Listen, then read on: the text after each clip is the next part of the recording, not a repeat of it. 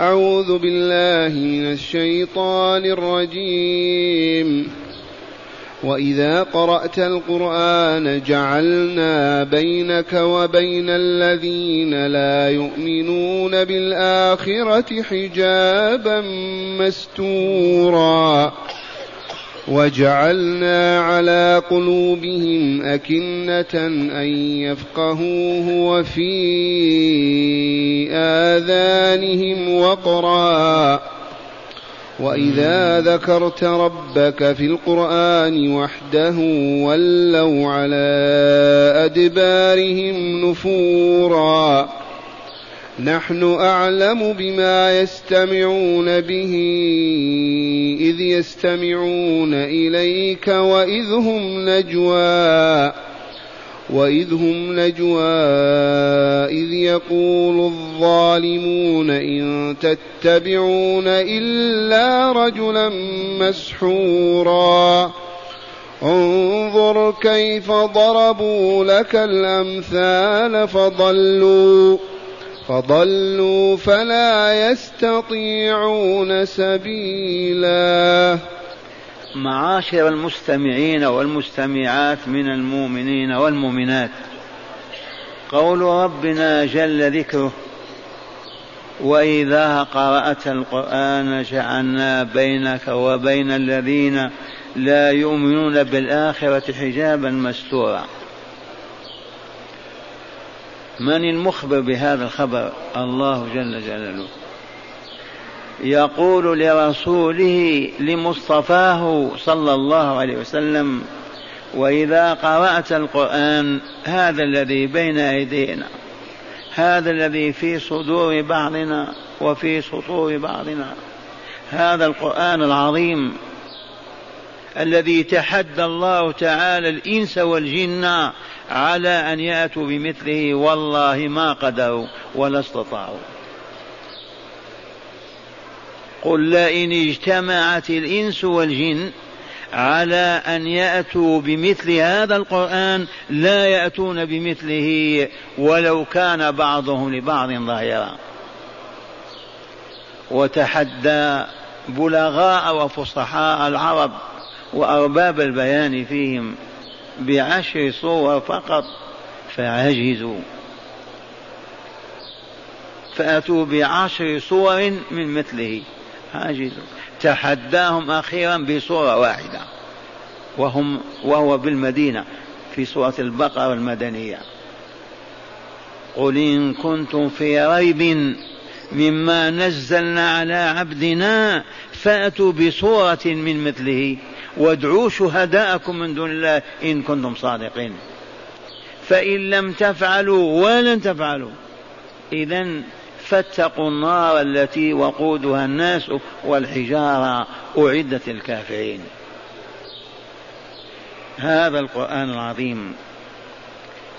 وإذا قرأت يا رسولنا القرآن العظيم الذي أوحيناه إليك وأنزلناه عليك لهداية الخلق جعلنا بينك وبين الذين لا يؤمنون بالآخرة. أعيد إلى أذهانكم معشر المستمعين والمستمعات أن الذي لا يؤمن بالدار الآخرة بما يجري فيها ويتم من حساب وجزاء لا يوثق فيه ولا يعول عليه وليس بإنسان بل هو شر المخلوقات. ومن أراد أن ينازع فلا حاجة إلى النزاع.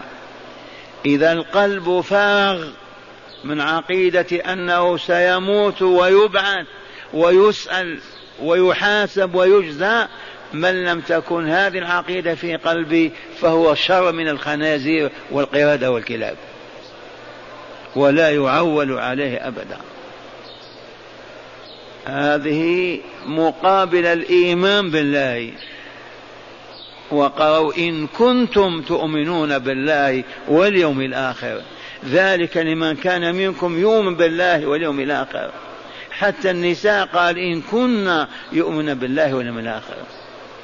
فلهذا يجب أن يعنى بعقيدة البعث والجزاء كما يعنى بعقيدة التوحيد لا إله إلا الله. واسمع ما يخبر تعالى به. وإذا قرأت القرآن جعلنا بينك وبين الذين لا يؤمنون بالآخرة حجابا مستورا.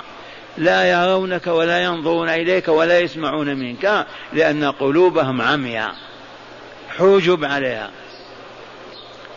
هذه الآية المباركة وغيرها من الآيات منها آية ياسين إنا جعلنا على قلوبهم جعلنا من بين أيديهم سدا ومن خلفهم سدا فأغشيناهم فهم لا يبصرون. وآية في سورة الكهف وهذه الآية يروى عن الصحابة أن من قالها وهو خايف لا يرى. ويؤكد هذا القرطبي ويقول أنا من أولئك. هربت من قرطبة أجري وحدي والعدو يلاحقني فارسان على خيل. ووقفت بعدما تعبت ومروا بي ذهبوا وآبوا ولم يرونني. والله العظيم.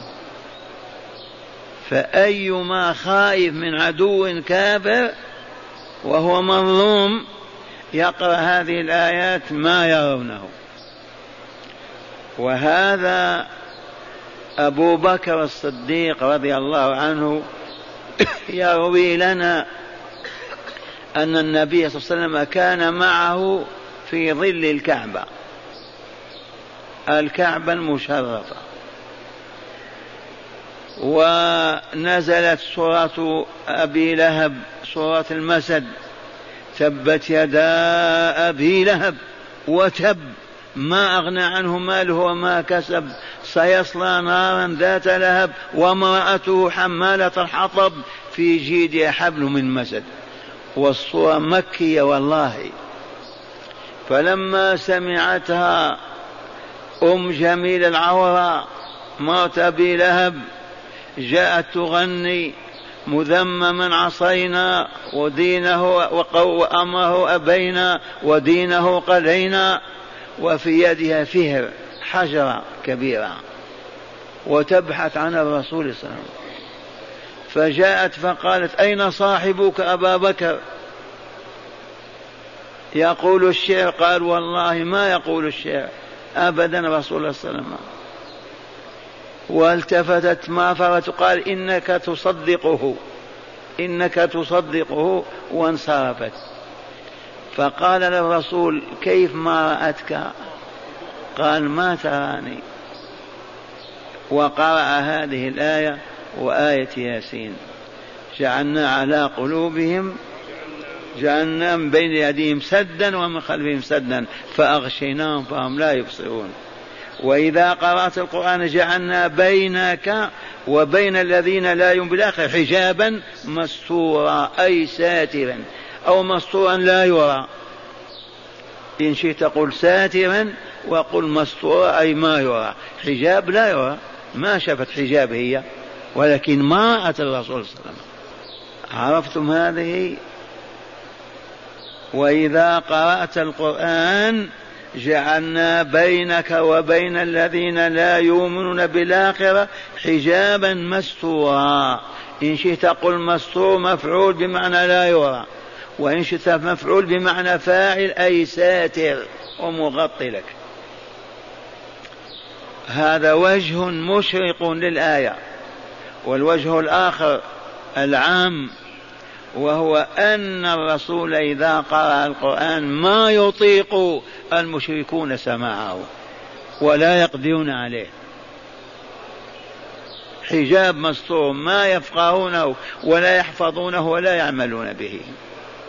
وذلك لما كتب الله في كتاب المقادير من شقاوتهم وخسرانهم في الدنيا والآخرة. هذا بعض الكافرين. وإلى الآن جربنا هذا مع إخواننا العوام والمتعلمين. إذا كنت تتكلم عن التوحيد وتقرره وتنفي الشرك وأمثاله ينزعجون ما يجلسون يغضبون. والله العظيم. سنة الله عز وجل. وإذا قرأت القرآن جعلنا بينك وبين الذين لا يؤمنون بالآخرة حجابا مستورا أولا وجعلنا على قلوبهم أكنة أغطية أن يفقهوه. من الفاعل؟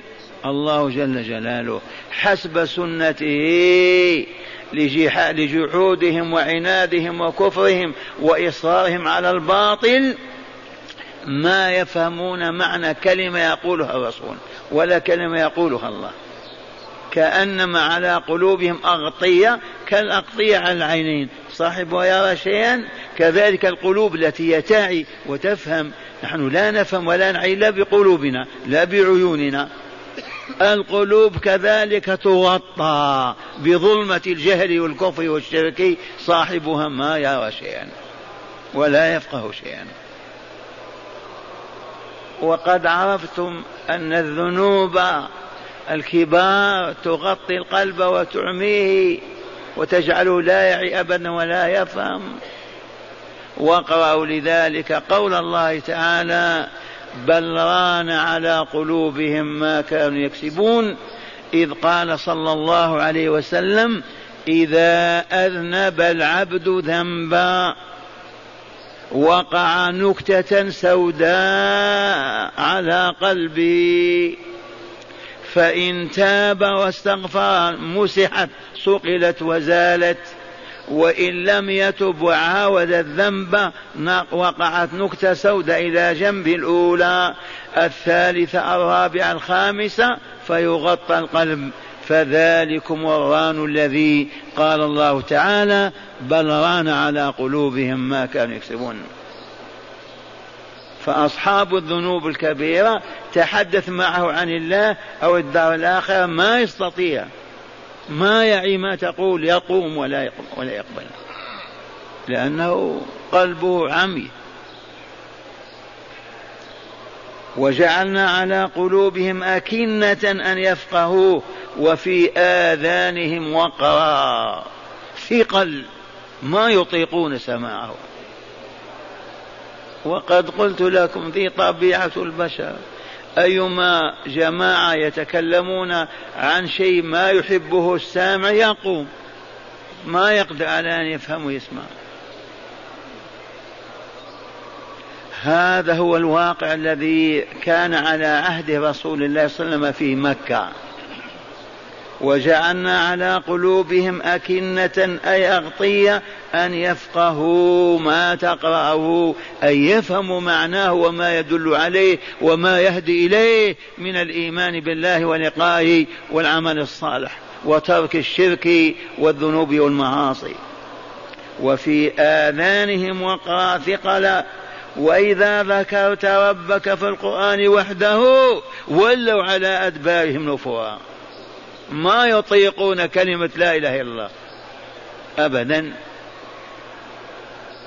إذا سمعوا والقرآن أو الرسول يقرأ كلمة لا إله إلا الله أو ما يدل عليها ما يطيقون السمع لأنهم ألفوا عبادة الأصنام. هذا يعبد اللات هذا يعبد العزى هذا يعبد هبل هذا يعبد منات هو وآباؤه وأجداده. جاءهم الرسول بدعوة التوحيد ما أطاقوها. لا سيما الذين ينتفعون بها. رؤساء وسادة وأشراف بين إخوانهم. وأهلهم ما يريدون أن ينزلوا عن كرامتهم إلى أن يصبحوا كسائر الناس. وهذه طبيعة البشر. إلى الآن الأشخاص الذين يعيشون على بدعة صعب عليهم جدا أن يتخلوا عنها. ما ما طاقوا؟ يبقون عليه وإن فهموا أن هذا منكر وأنه بدعة وأنه شرك ما يستطيعون ترك ذلك. لأنهم يعيشون عليها.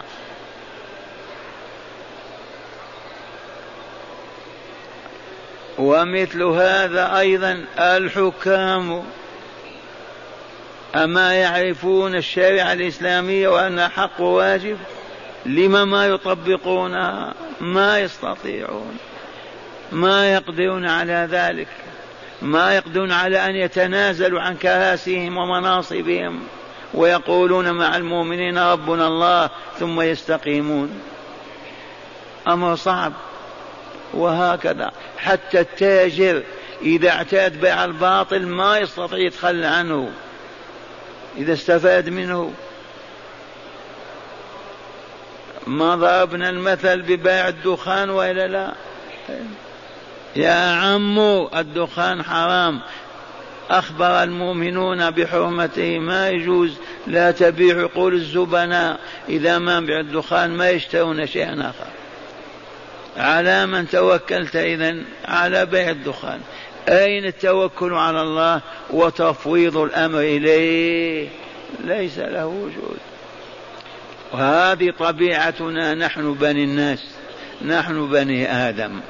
والمهتدي من هداه الله والضال من أضله الله. والله يهدي من يشاء ويضل من يشاء. لكن إذا سمعت أن الله يضل من يشاء ويهدي من يشاء يجب أن تفهم يقينا أن من طلب الهداية هو الذي يهديه الله وأن من رغب في الضلال وآثه الذي يضله الله. وحاشا لله أن يضل مهتديا أبدا أو أن يهدي ضالا لا يريد الهداية إلا إذا قرع باب الله وقال اهدني وطلبها. ذي سنة الله في الخلق. يضل من يشاء ويهدي من يشاء. من قرع بابه وناداه رباه اهدني والله يهديه ومن أعرض وعرف الله وتنكب وأبى أن يسأل يبقى في ضلاله يضله الله. وجعلنا على قلوبهم أكنا أن يفقهوا وفي آذانهم وقرا. وإذا ذكرت ربك في القرآن يا رسولنا ذكرت وحده بأن قلت لا إله إلا الله. ماذا فعلوا؟ ولوا على أدبارهم نفورا. يريدون أن يسمعوا أحيانا. لما يجيء التوحيد يهربون. ولوا على أدبارهم نافرين هاربين. وورد أن علي بن أبي طالب أمره النبي صلى الله عليه وسلم بأن يقيم مأدوبة للوليد بن المغيرة وأبي جهل كبار المشركين حتى يتمكن من تبليغهم الرسالة. فأقام علي المأدوبة اللحم ورز إذا كان رزا يومئذ إذا واجتمعوا فدخل الرسول فقرأ عليهم آية فأصابهم هذا الذي أخبر تعالى به ولوا على أدبهم بن سبحان الله العظيم.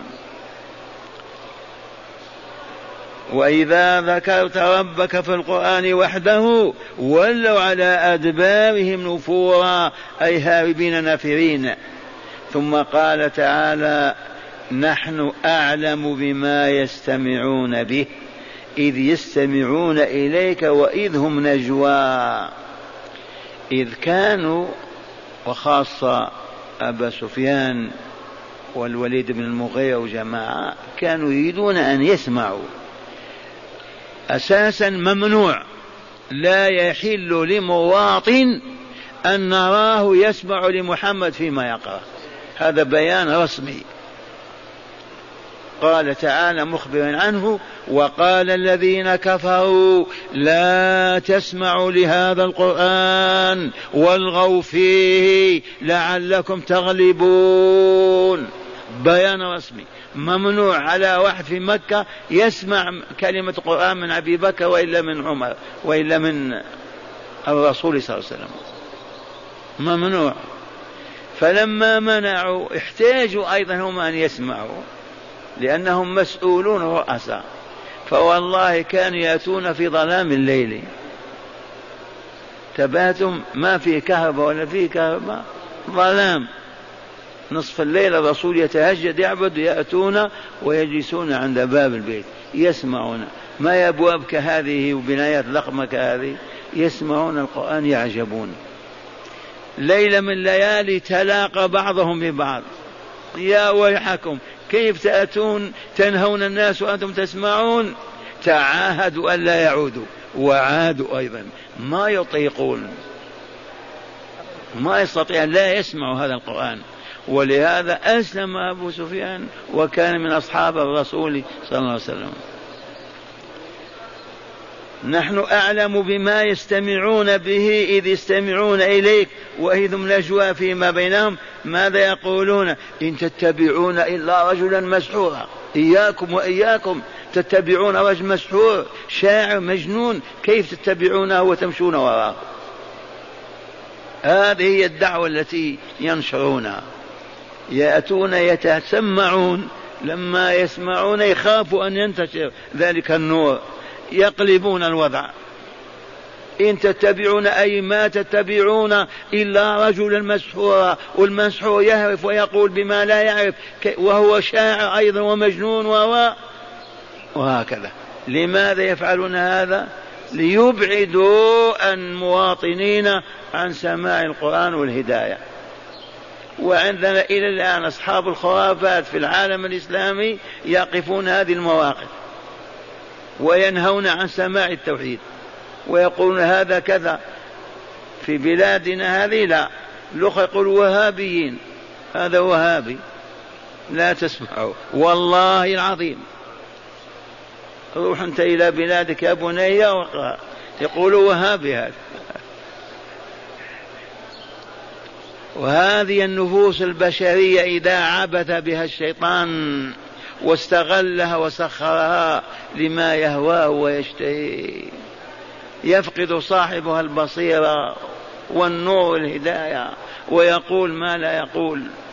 وصدق الله العظيم نحن أعلم بما يستمعون به. إذ يستمعون إليك وإذ هم نجوى.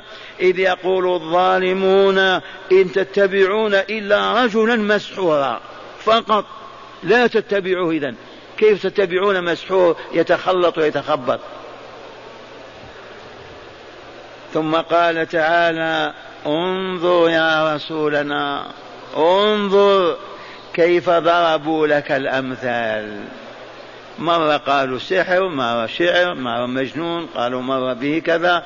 أساطير الأولين خرافات يتلقاها من بعض الناس وهكذا ليصرفوا أهل مكة ومن وراءهم عن الإيمان والإسلام والدخول في رحمة الله. انظر وتأمل كيف ضربوا لك الأمثال. يا رسولنا بكلمة هو ساحر شاعر مجنون كذا. فضلوا الطريق. ضلوا الطريق الذي يهدي إلى دار السلام ودخول الجنة. الطريق الموصل إلى الإيمان الحق والإسلام السليم الصحيح ليسعد ويكمل. ضلوا الطريق فلا يستطيعون سبيلا. ما يقدرون أن يعودوا. هذه الطائفة هذه الجماعة التي وقفت هذا الموقف ما تسلم. نادى أن يؤمن منهم من آمن. والعياذ بالله تعالى. اسمعوا الآيات مرة ثانية. وإذا قرأت القرآن جعلنا بينك وبين الذين لا يؤمنون بالآخرة حجابا مستورا. وجعلنا على قلوبهم أك... ماذا؟ أكنة أن يفقهوه وفي آذانهم وقرا. وإذا رأوك وإذا ذكرت ربك في القرآن وحده ولوا على أدبارهم نفورا. نحن أعلم بما يستمعون به إذ يستمعون إليك وإذ هم نجوى إذ يقول الظالمون إن تتبعون إلا رجلا مسحورا. انظر كيف ضربوا لك الأمثال فضلوا فلا يستطيعون سبيلا ولا يهتدون. إليكم شرح الآيات. قوله تعالى واذا قرات القران يخبر تعالى رسوله محمدا صلى الله عليه وسلم أنه إذا قرأ القرآن على المشركين ليدعوهم به إلى الله تعالى ليؤمنوا به ويعبدوه وحده جعل الله تعالى بينه وبين المشركين حجابا ساترا أو مستورا لا يرى وهو حقا حائل بينهم وبين الرسول صلى الله عليه وسلم حتى لا يسمعوا القرآن الذي يقرأ, يقرأ عليهم فلا ينتفعون به. وهذا الحجاب هذا الحجاب ناتج ناشئ عن شدة بغضهم للرسول صلى الله عليه وسلم. إذا كنت تبغض شخصا ما تقدر أن تسمع كلامه أو حتى تنظر إلى وجهه. ذي طبيعة البشر. من شدة بغضهم للرسول صلى الله عليه وسلم وكراهيتهم لدعوته. فهم لذلك لا يرونه. ما يشاهدونه بينهم ولا يسمعون قراءته. وقوله تعالى وجعلنا على قلوبهم أكنة أن يفقهوا. جمع كنان أكنة واحدة كنان وهو الغطاء الذي يغطى به الشيء حتى لا يصل المعنى المقروء من الآيات إلى قلوبهم فيفقهوها وقوله وفي آذانهم وقرا أي وجعل تعالى في آذان أولئك المشركين الخصوم ثقلا في آذانهم فلا يسمعون القرآن الذي يتلى عليهم. وهذا كله من الحجاب الساتر الأكنة والوقر في الآذان. كل هذا عقوبة من الله تعالى لهم حرمهم بها من الهداية بالقرآن لسابقة الشر لهم وما ظلمهم الله ولكن كانوا ولكن كانوا هم الظالمين. ببغضهم هم الظالمون ببغضهم للرسول صلى الله عليه وسلم وما جاء به وبحربهم له ولما جاء به من التوحيد والدين الحق. وقوله تعالى واذا ذكرت ربك في القران وحده قلت لا اله الا الله أو ما افهم معنى لا اله الا الله ولا المشركون على ادبارهم نفورا من سماع التوحيد من سماع التوحيد لحبهم الوثنية وتعلق قلوبهم بالشرك والعياذ بالله. وقوله تعالى نحن أعلم بما يستمعون به. يقول تعالى لرسوله صلى الله عليه وسلم نحن أعلم بما يستمع به المشركون أي بسبب أنهم يستمعون من أجل الاستهزاء بك والسخرية منك ومما تتلوه لا أنهم يستمعون للعلم والمعرفة وطلب الهدى والحق. أبدا. وقوله تعالى إذ, إذ.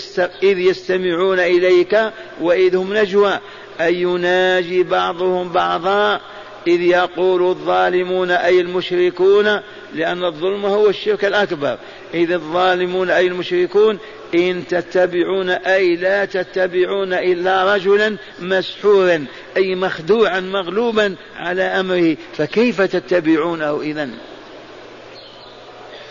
وقوله تعالى انظر كيف ضربوا لك الأمثال. أي انظر يا رسولنا كيف ضرب لك هؤلاء المشركون المعاندون الأمثال. فقالوا عنك ساحر وشاعر وكاهن ومجنون. فظلوا في طريقهم فلا يهتدون سبيلا. إنهم عاجزون عن الخروج من من حيرتهم هذه التي أوقعهم فيها كفرهم وعنادهم.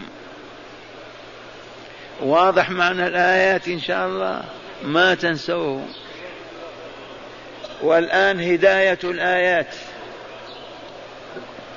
من هداية الآيات أولا تقرير قاعدة حبك الشيء يعمي ويصم. تقرير قاعدة معروفة عند أهل العلم وأصحاب المنطق.